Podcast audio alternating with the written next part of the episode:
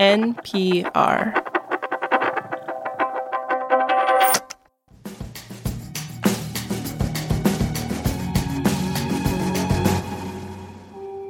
Here lies Credit Suisse, a Swiss bank that was with us for 166 years until it met its demise this past weekend in a forced sale to its rival, UBS.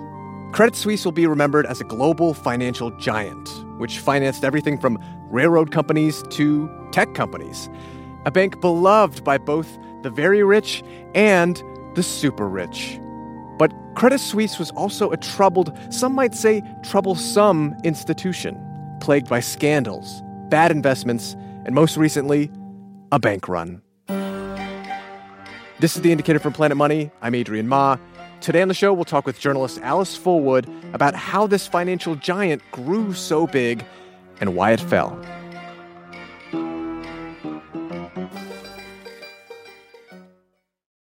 This message comes from NPR sponsor Babson College. Discover Babson College's Master of Science in Management and Entrepreneurial Leadership program, an intensive nine month journey that equips recent college graduates with practical skills for today's dynamic business landscape. Tackle real world challenges and emerge with a problem solving mindset. Whether you choose to start your own business or innovate within a corporation, a master's from Babson will help launch your career forward. Apply today at babson.edu slash msleader. Alice Fulwood, Wall Street correspondent for The Economist and uh, co host of its Money Talks podcast. Thanks for joining us. Thank you so much for having me, Adrian. It's a pleasure to be here.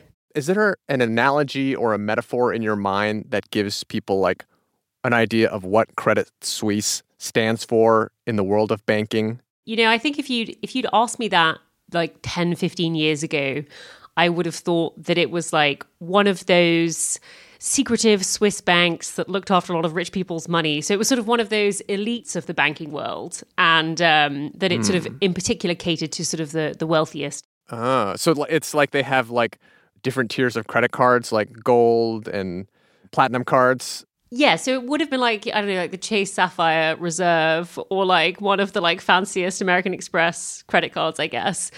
But over the past sort of more than a decade, its sort of reputation has really taken a, a pretty terrible hit. Um, it sort of became the, the problem child of global banking, really. Okay, but before we get into some of those problems, I asked Alice to talk about how Credit Suisse made its money.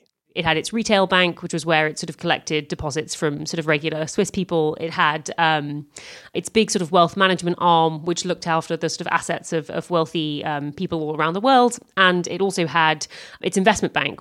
And in, in general, sort of most of the really big systemically important sort of global banks um, were formed in this way uh, during the sort of heydays of investment banking and banking in general, uh, sort of that ran all the way up to the 2008 crisis. Now, now, Credit Suisse survived the crisis, but Alice says the years that followed were sort of the beginning of the end for the bank.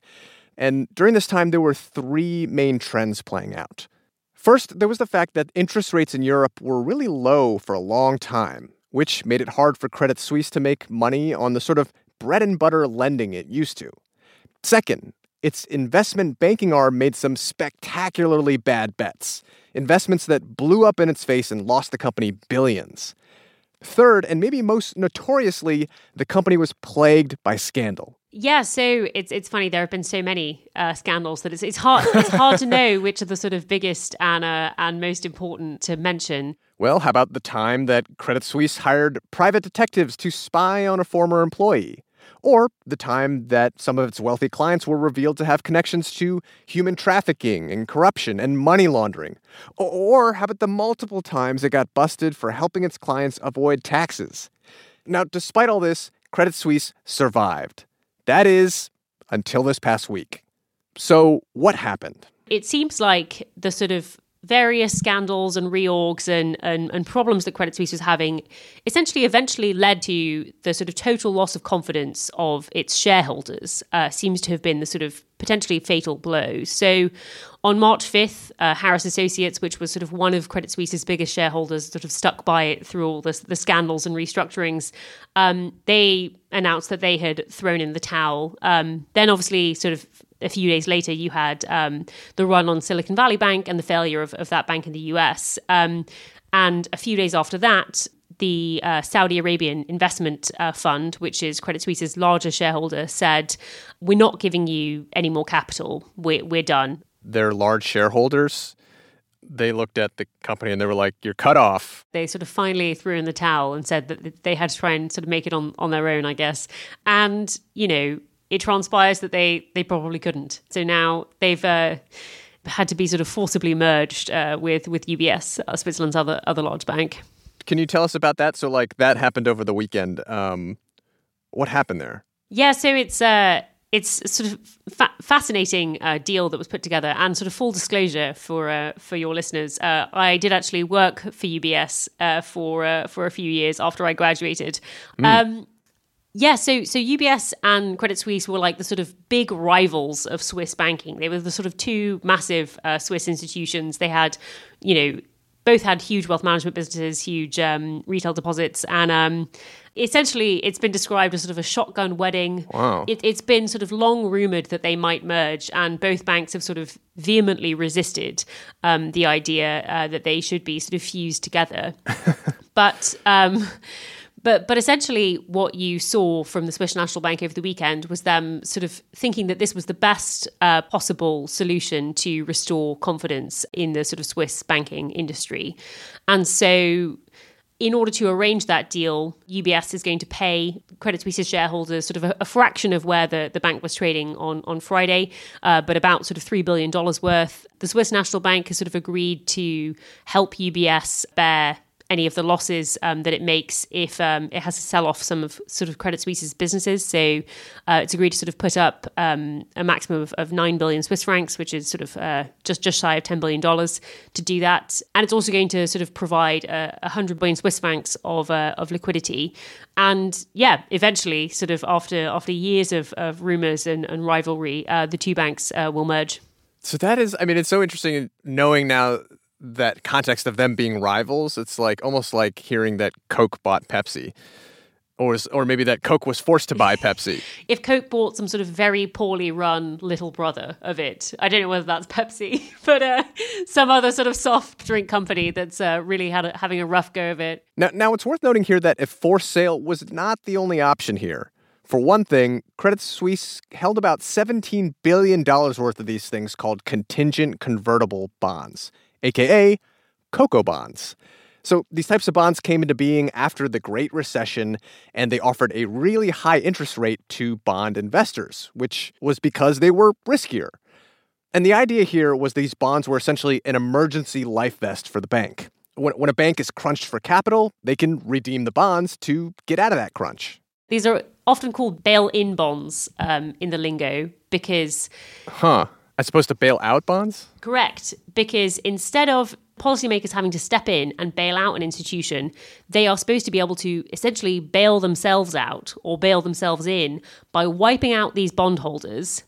And so the first line of defense when a bank appears to be bust is that it sort of wipes out these CoCo bondholders and, and gets to sort of keep keep the money itself. So why didn't it? Well, Alice says the worry for the government's part was that if Credit Suisse deployed this emergency life vest and it did not stop the sinking, that could spark more panic in the banking sector. So, policymakers, out of caution, pushed UBS to instead buy up Credit Suisse. Now, another thing that is unusual about what went down is that you have a company, Credit Suisse, essentially going under. And normally, when a firm goes bust, company shareholders are the first to get burned. But in this case, the shareholders will at least get partially compensated while a bunch of Credit Suisse CoCo bondholders are getting nothing. So, like, zooming out from this particular moment, what do you actually think we'll think about this Credit Suisse situation months from now, years from now? Will we even think about it? Yeah, I mean, we'll we'll definitely think about it. The sort of really big bank mergers of the past have been either the sort of making of or the undoing of a lot of institutions. So I'm sort of fascinated to see how how the deal plays out. It's going to be hugely memorable either way. Alice Fulwood, Wall Street correspondent for The Economist. Thanks for coming on the show. Thank you for having me. This episode was produced by Viet Le and Noah Glick with engineering from Catherine Silva. Dylan Sloan and Noah Glick check the facts. Kay Cannon edits the show, and The Indicator's a production of NPR. This message comes from NPR sponsor Greenlight. Want to teach your kids financial literacy? With Greenlight, kids and teens use a debit card of their own, while parents can keep an eye on kids' spending and savings in the app. Get your first month free at greenlight.com/npr. This message comes from NPR sponsor Shopify. Shopify is the global commerce platform that helps you sell at every stage of your business. From the launch your online shop stage to the first real life store stage, all the way to the did we just hit a million orders stage, Shopify's there to help you grow. Sell without needing to code or design. Just bring your best ideas and Shopify will help you open up shop. Sign up for a $1 per month trial period at shopify.com slash NPR. I'm Jesse Thorne. Why did Cole Escola write a bonkers, extremely fictionalized play about Mary Todd Lincoln? Well, you know, it was 2020 and we were all so isolated. I, I just started doing research. On, but the truth is, uh, no, I just thought of it. We'll talk about that and more on Bullseye from MaximumFun.org and NPR.